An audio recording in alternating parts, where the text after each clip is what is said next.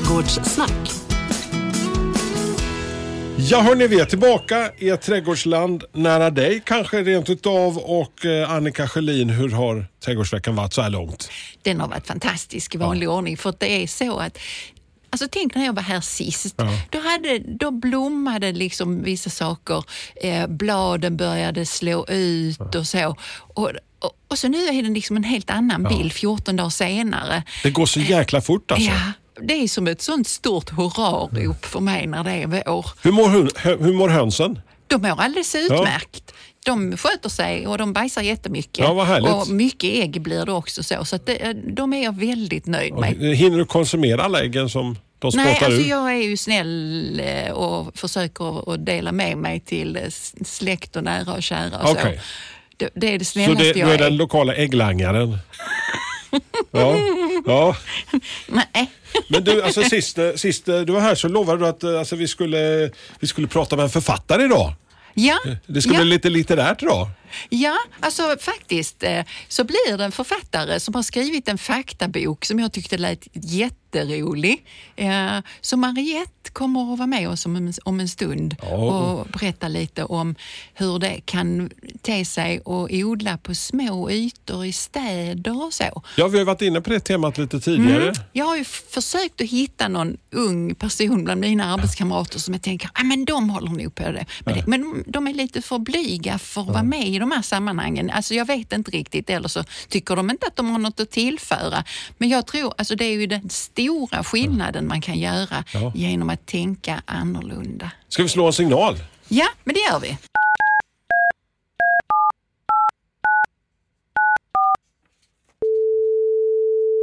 Mariette. Hasse Strandberg och Annika Sjölin från eh, podden Trädgårdssnack som ringer och stör. Hej! Man är ju lite nyfiken. Eh, varför skriver man en faktabok om trädgård? Den första faktaboken, Mariette Glodek. Ja, varför gör man det när man skrivit romaner innan? Tänker Ja, jag att du undrar. Ja, men det, det är väl för att, eh, gud det är så många skäl. Covid är säkert ett skäl. Eh, man får tid att tänka liksom och man får tid att vara i trädgården och verkligen förstå hur viktig den är. Och eh, jag hade helt, jag har inte haft lust att skriva en roman på väldigt länge och sen så kom den här lusten till mig att berätta vad jag tycker är så himla viktigt. Nämligen att det som vi ser på som, som trädgård och som helt kultiverad mark, att det är natur det också. Du har världens viktigaste trädgård helt enkelt. Ja, och det har ju alla. Alla har världens viktigaste trädgård.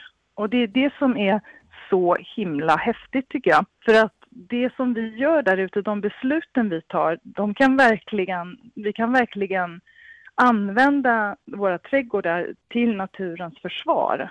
Alltså om man, om man ser till vad experterna säger så är det att den enskilt största handling man kan göra för biologisk mångfald i tätorten, det är att gå ut i sin trädgård och inte hugga ner det där trädet.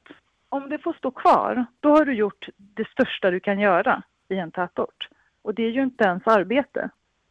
Så det är bara man, om man vet det här, förstå vad man kan göra då.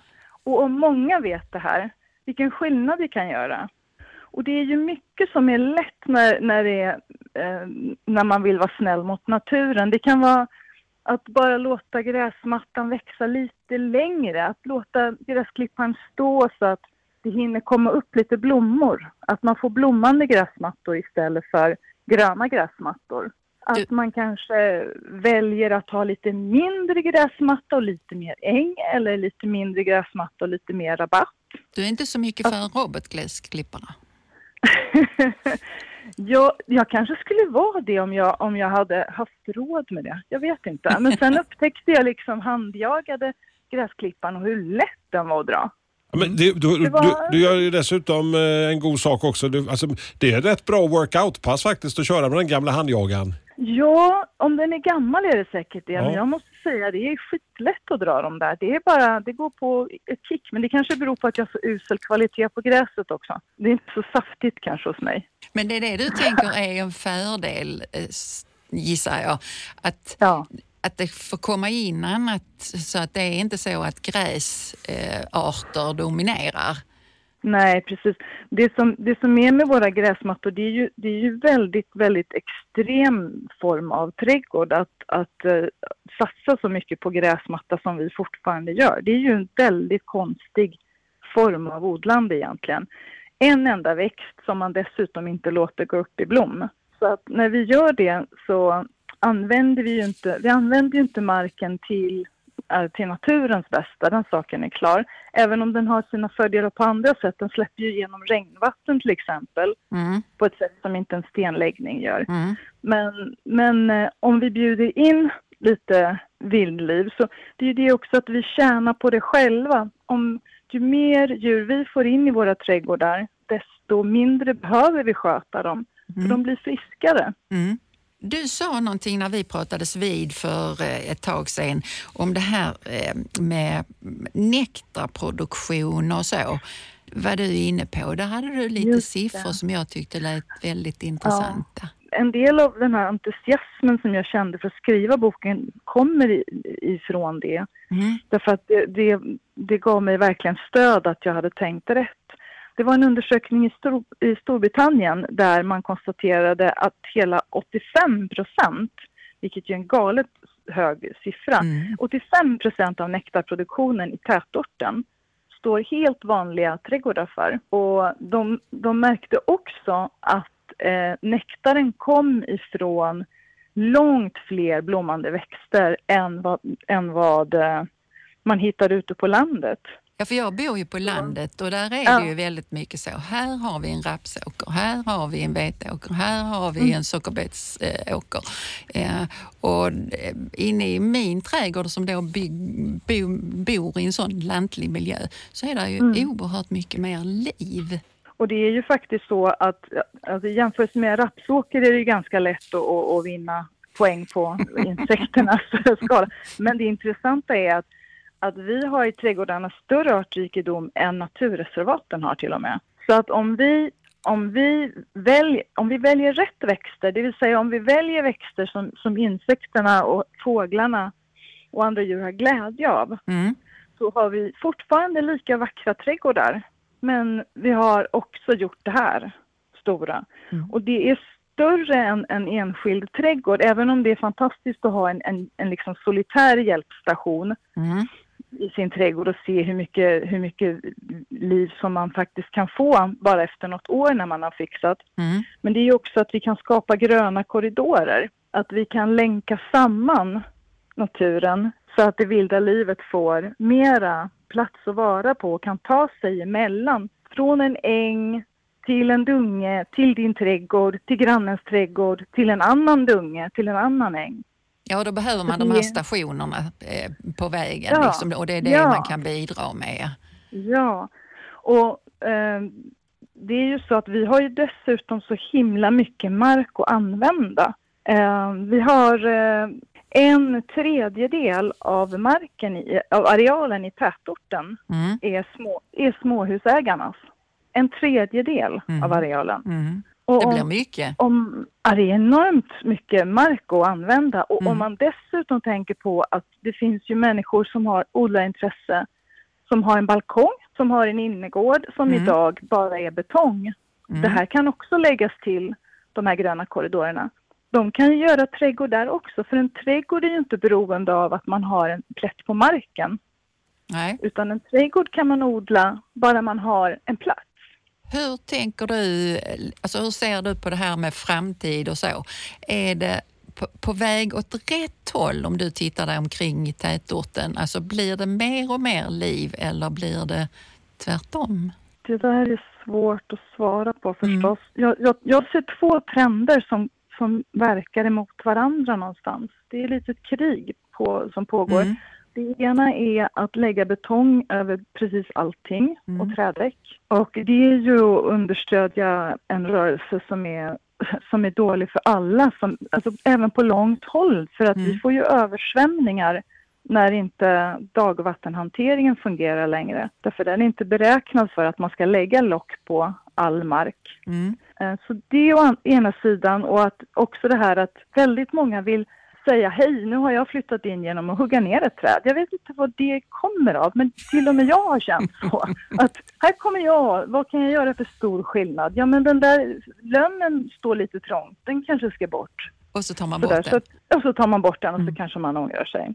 Så det är å ena sidan det, å andra sidan så är det ju ett faktum att odlarintresset har exploderat. Så det är ju, en- alltså, och det här är ju en, den här passionen, den här rörelsen, om den riktas så att vi hjälper naturen, då har ju vi, alltså då, då har vi något stort på gång.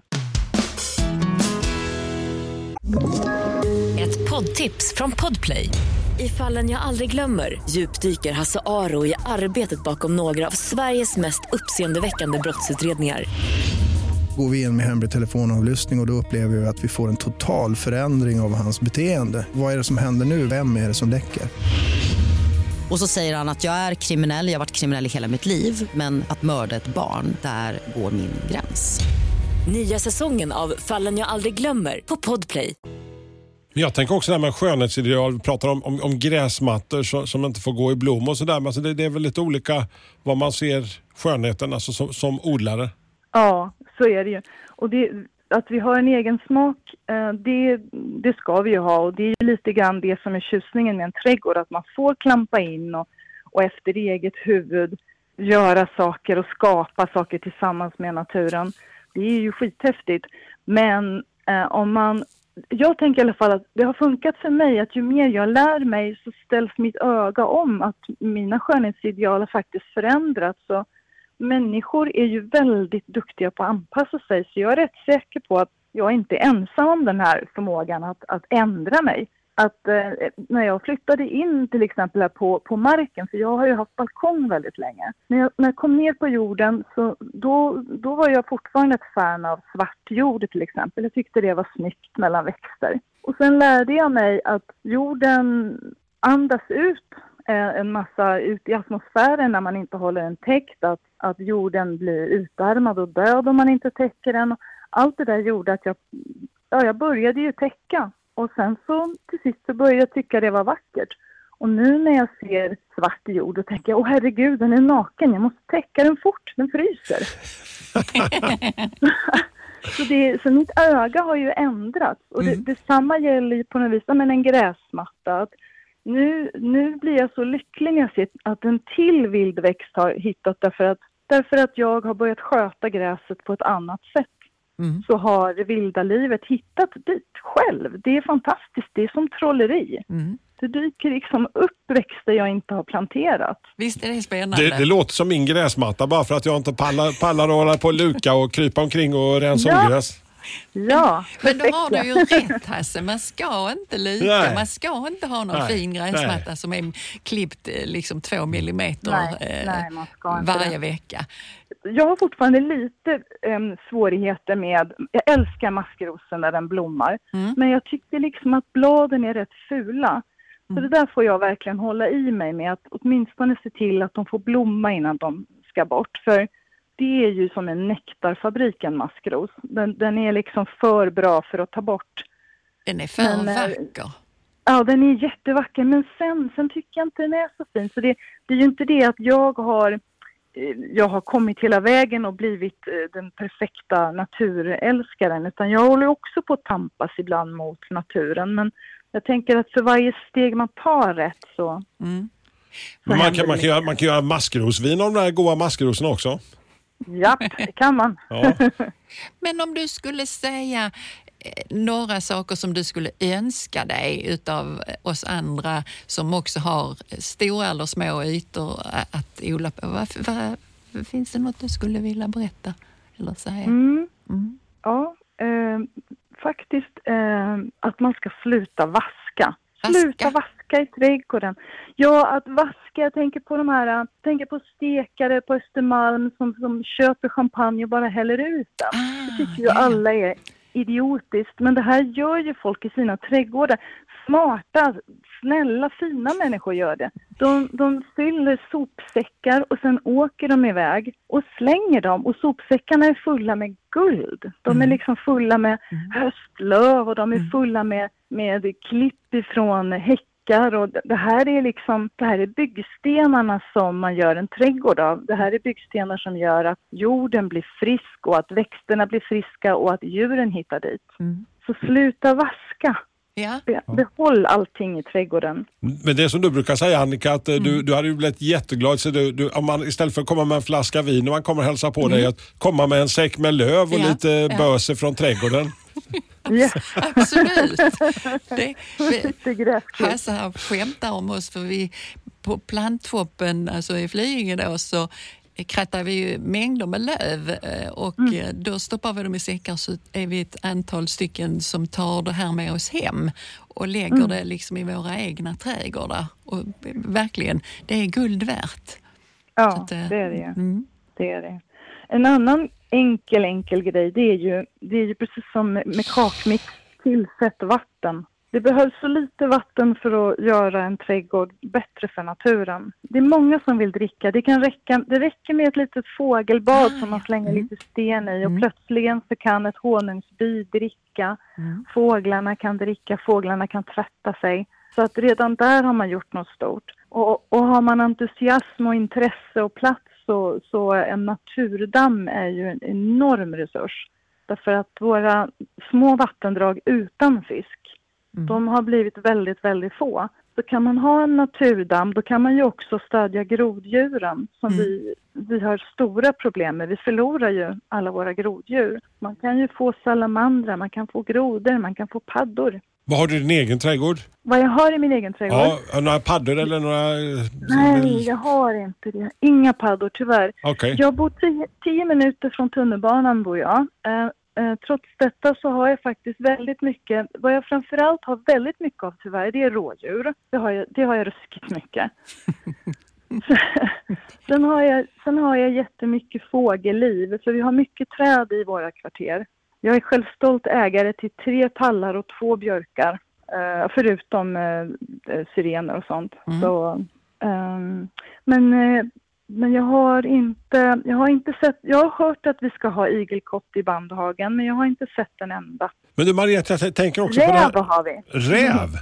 Ja, jajamän. Hoppla. Räv har vi. Du Mariette, jag tänker kan- det gäller ju liksom att eh, ändra inställning, tänk eh, kanske då när man framförallt då i urban miljö ska, ska odla och få, få påverka kommuner, fastighetsägare, företagare. Alltså har du några tips sådär, du som har jobbat lite med, med, med eh, urban odling och stadsodling. Alltså, hur, hur ska man göra där för, för att, och driva på så att det blir lite förändring om det, som just de här betonggårdarna, betongområdena inne i städerna? Jag tror ju mycket på att göra det man kan göra närmast sig. Det, alltså göra det enkla, därför att jag tänker att vi kan, vi kan inspirera och påverka varandra. Om man börjar använda sin balkong till något annat än att, att förvara en kanot på till exempel, då, då har man ju dels förvandlat den biten betong till någonting som, som kan bli natur. Men man kan ju också visa alla sina grannar och alla som går förbi hur fantastiskt det kan bli. Så jag skulle säga satsa på de där ytorna som är, som är nära. En stor kruka utanför porten, eh, att se till att inte att, att eh, försvara trädet på innergården. För att innergårdsträden, de lever ju farligt. Det är alltid någon som får skuggan av det, såklart. mm. Men där Ehm. finns det en överdriven, tycker jag, eh, rädsla. Eh, när jag pratar med kunder när jag är ute på konsultationer så är det alltid eh, en rädsla för att ett träd ska växa in i huset under eh, och liksom förstöra och så. Eh, och där har jag ofta mycket att prata om med kunderna då för att, att eh, liksom ta bort den här rädslan. Det, det är väldigt märkligt. Ja, det, det är någonting med träd som, som, som väcker väldigt mycket känslor Mm, hos mm, oss människor, mm. både positiva och negativa. Mm. Jag vet inte riktigt vad det är, om det är, om det är att de lever längre än oss som är lite provocerande eller om det är att vi alltid måste titta uppåt på dem. Vi Men, vill- eh, Man men kan om- inte om ha full slut- kontroll på dem. Nej, man kan ju inte det. Och, och, och sen är det ju också att om man, om man då upplever att de skräpar ner, om man, om man inte ser att de där löven som faller ner är någonting fantastiskt som, man, vill an, som man ska använda, Mm. Men då förstår jag, då blir det ju så en stor stökig lönn. Liksom. Det vill Mm. man inte ha i så fall. Om man ser allt annat den gör, att, det Mm. väck- att det, flera hundra arter kan leva på den, att, Mm. att du kan använda löven, att den är vacker, att den skapar skugga som gör att växter kan växa som annars skulle förtvina i solen. Mm. Då, då får den sin rätta plats på något Mm. vis. Det, det är mycket, mycket tänkvärt för, för säkert jättemånga att i det lilla kan man göra skillnad. Alltså att genom att göra lite så kan man göra väldigt stor skillnad. Eh, Men man ser ju liksom inte alla de där man gör skillnad för. Det är ju liksom Nej. inte alltså mi- mikrolivet i jorden och miljön runt omkring. Alltså fåglar och sånt kan man ju uppleva naturligtvis. Men, men allt, allt, allt det andra som är så eh, gynnsamt, det ser man ju inte. Så, mm, Man får bara veta att det finns där. Jag, jag tror att eh, det, här, det faktum att jag började eh, på en balkong har, har, skärpt, det har nog skärpt mitt öga för hur, hur mäktigt livet är och hur gärna det vill, hur gärna naturen vill samverka med oss och, och finnas med oss. Att Mm. Om vi ger den den minsta chans så förlåter den oss på något vis. Mm. Alltså det, jag startade ju med en, en betongrektangel Mm. och efter några år så hade jag, jag hade natur där. Det, jag, det var, jag kunde hitta fågelägg som någon fågel hade grävt ner i kryddträdgården. Jag kunde sitta och fika och titta på en mätarlarv som spann in sin kokong. Jag kunde lyfta på krukor och hitta gråsuggor där under som höll på och gjorde ny jord. Det var daggmaskar i mina krukor och allt det här, det, det liksom uppstod för att jag gav naturen bara förutsättningarna för att få finnas där. Så det, det var nästan lite religiöst för mig att, att se hur stor skillnad man kunde göra med lite jord och lite vatten och någonstans att ha det i. Mariette, eh, vi säger bara stort tack för att du gör ett fantastiskt jobb och att vi får ta del av världens mest fantastiska trädgård eh, och eh, viktigaste trädgård. För du står alltid upp för naturens försvar, känns det Ja. som. Ja, så kom ihåg att era trädgårdar är det. De är världens viktigaste och ut i, ut i våren och, och sätt igång och, och gör skillnad för det är lätt och det är skitroligt och det är vackert också. Ja, där fick man ju lära sig ett och annat Annika.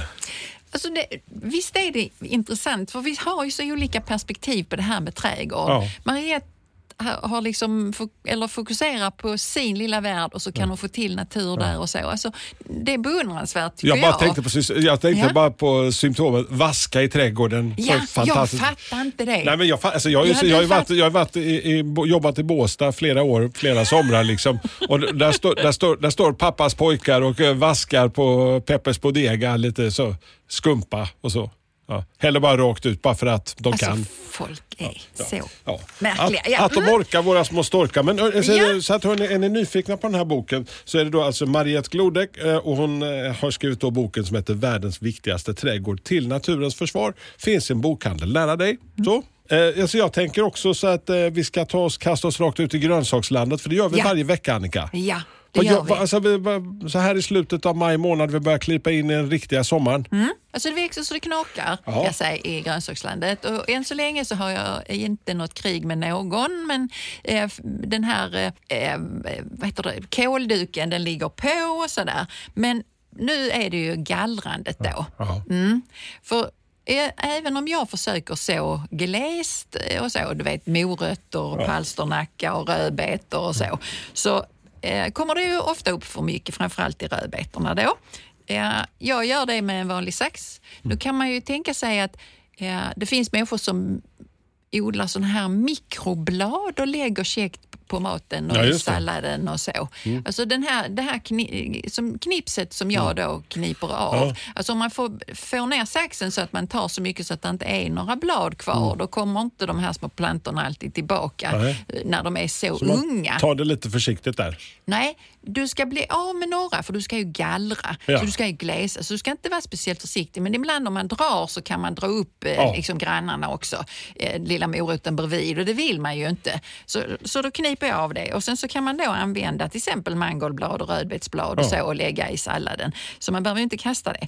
Och sen så är det ju hela tiden kupning nu av potatisen som inte Ja, den har varit fått på några- med ett par veckor och kupat Ja, och fixat. och den har inte fått några frostskador än och nu ska vi väl ändå hoppas att det inte ska hända. Ja, man vet aldrig. Jag kommer Nej. ihåg när jag tog studenten för hundra år sedan. Alltså då, då kom det faktiskt några små snöflingor uppe i Västergötland. Det är Ah. Undrar om det var när jag sanning. var uppe i, i och jobbade en sommar för då, då eh, snöade det midsommarafton i Dalarna. Ja. Märkligt är det. ja, eh, Ja. Men, Ja. så, lite kupning där ja. Ja, och sen så har jag gått in för mer det här tänket. Jag är fortfarande kvar i mina raka rader för att jag tycker att det är eh, lättare att odla. Jag har gjort någon upphöjd bädd för att, försöka lite mer med det. Och sen så täckning av gångarna då.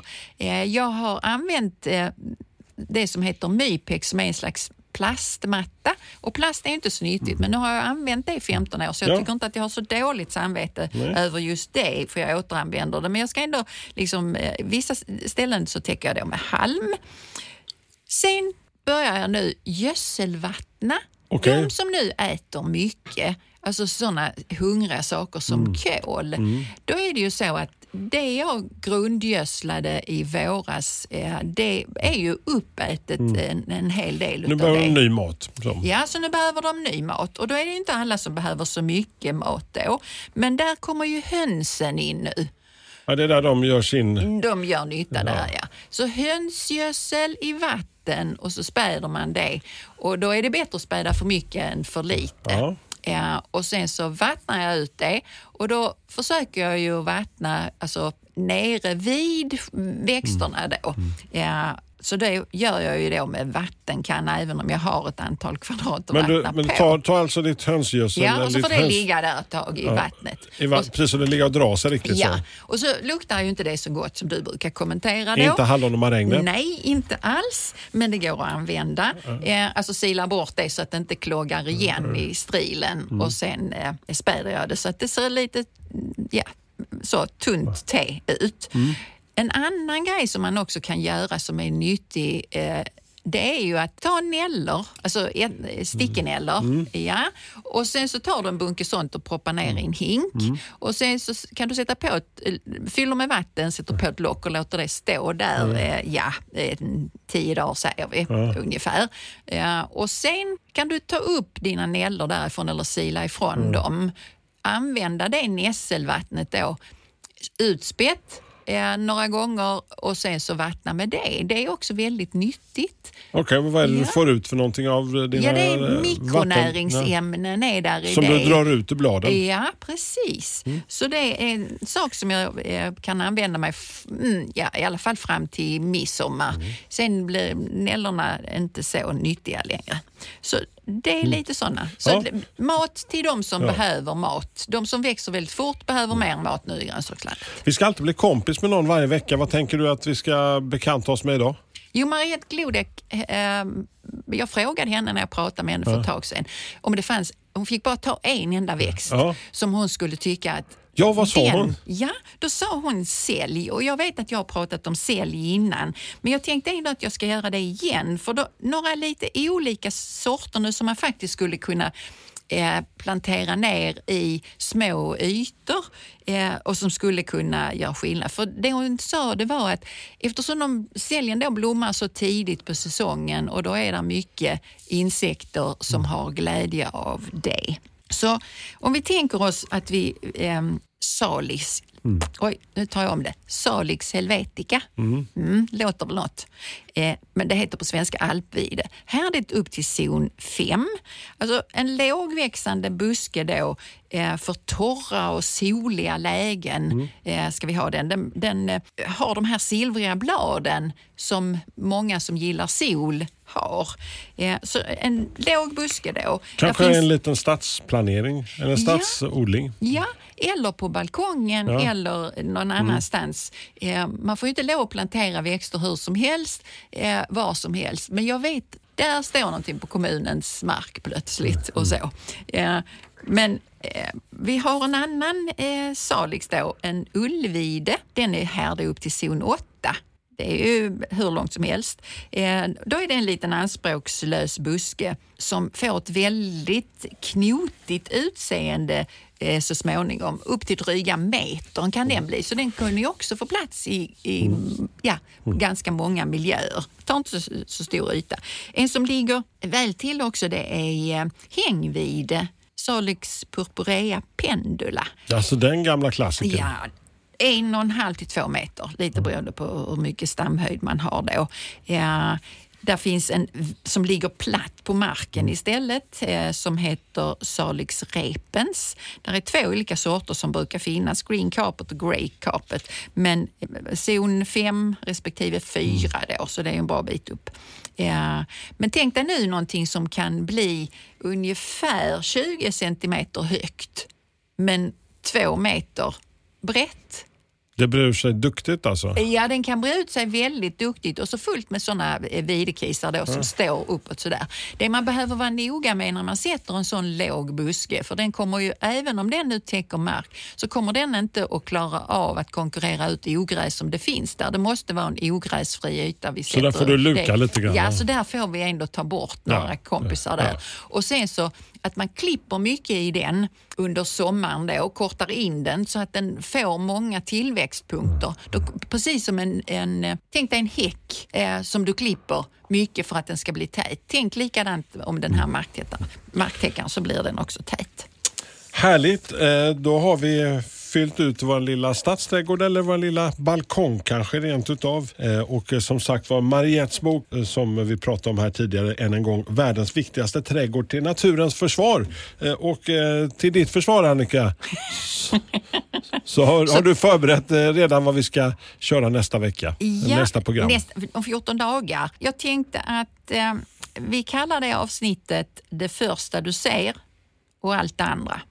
Okej, okay. mm. kryptiskt som vanligt. Ja, alltså det kommer faktiskt att handla lite om komposition. Ah. Mm. Den konstnärliga ådran i dig som kommer fram? Eh, ja, det, det, är det. ja, det är det kanske. Ja. Hörrni, eh, är ni nyfikna på något mer eh, som vi har pratat om, skulle vilja veta mer, ställa en fråga. Gör det via Facebook eller Instagram så hörs vi, Trädgårdssnack, om två veckor igen. Trädgårdssnack.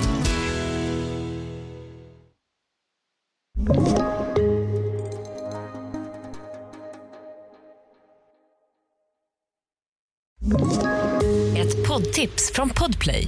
I fallen jag aldrig glömmer djupdyker Hasse Aro i arbetet bakom några av Sveriges mest uppseendeväckande brottsutredningar. Går vi in med hemlig telefonavlyssning och, och då upplever vi att vi får en total förändring av hans beteende. Vad är det som händer nu? Vem är det som läcker? Och så säger han att jag är kriminell, jag har varit kriminell i hela mitt liv men att mörda ett barn, där går min gräns. Nya säsongen av Fallen jag aldrig glömmer på Podplay.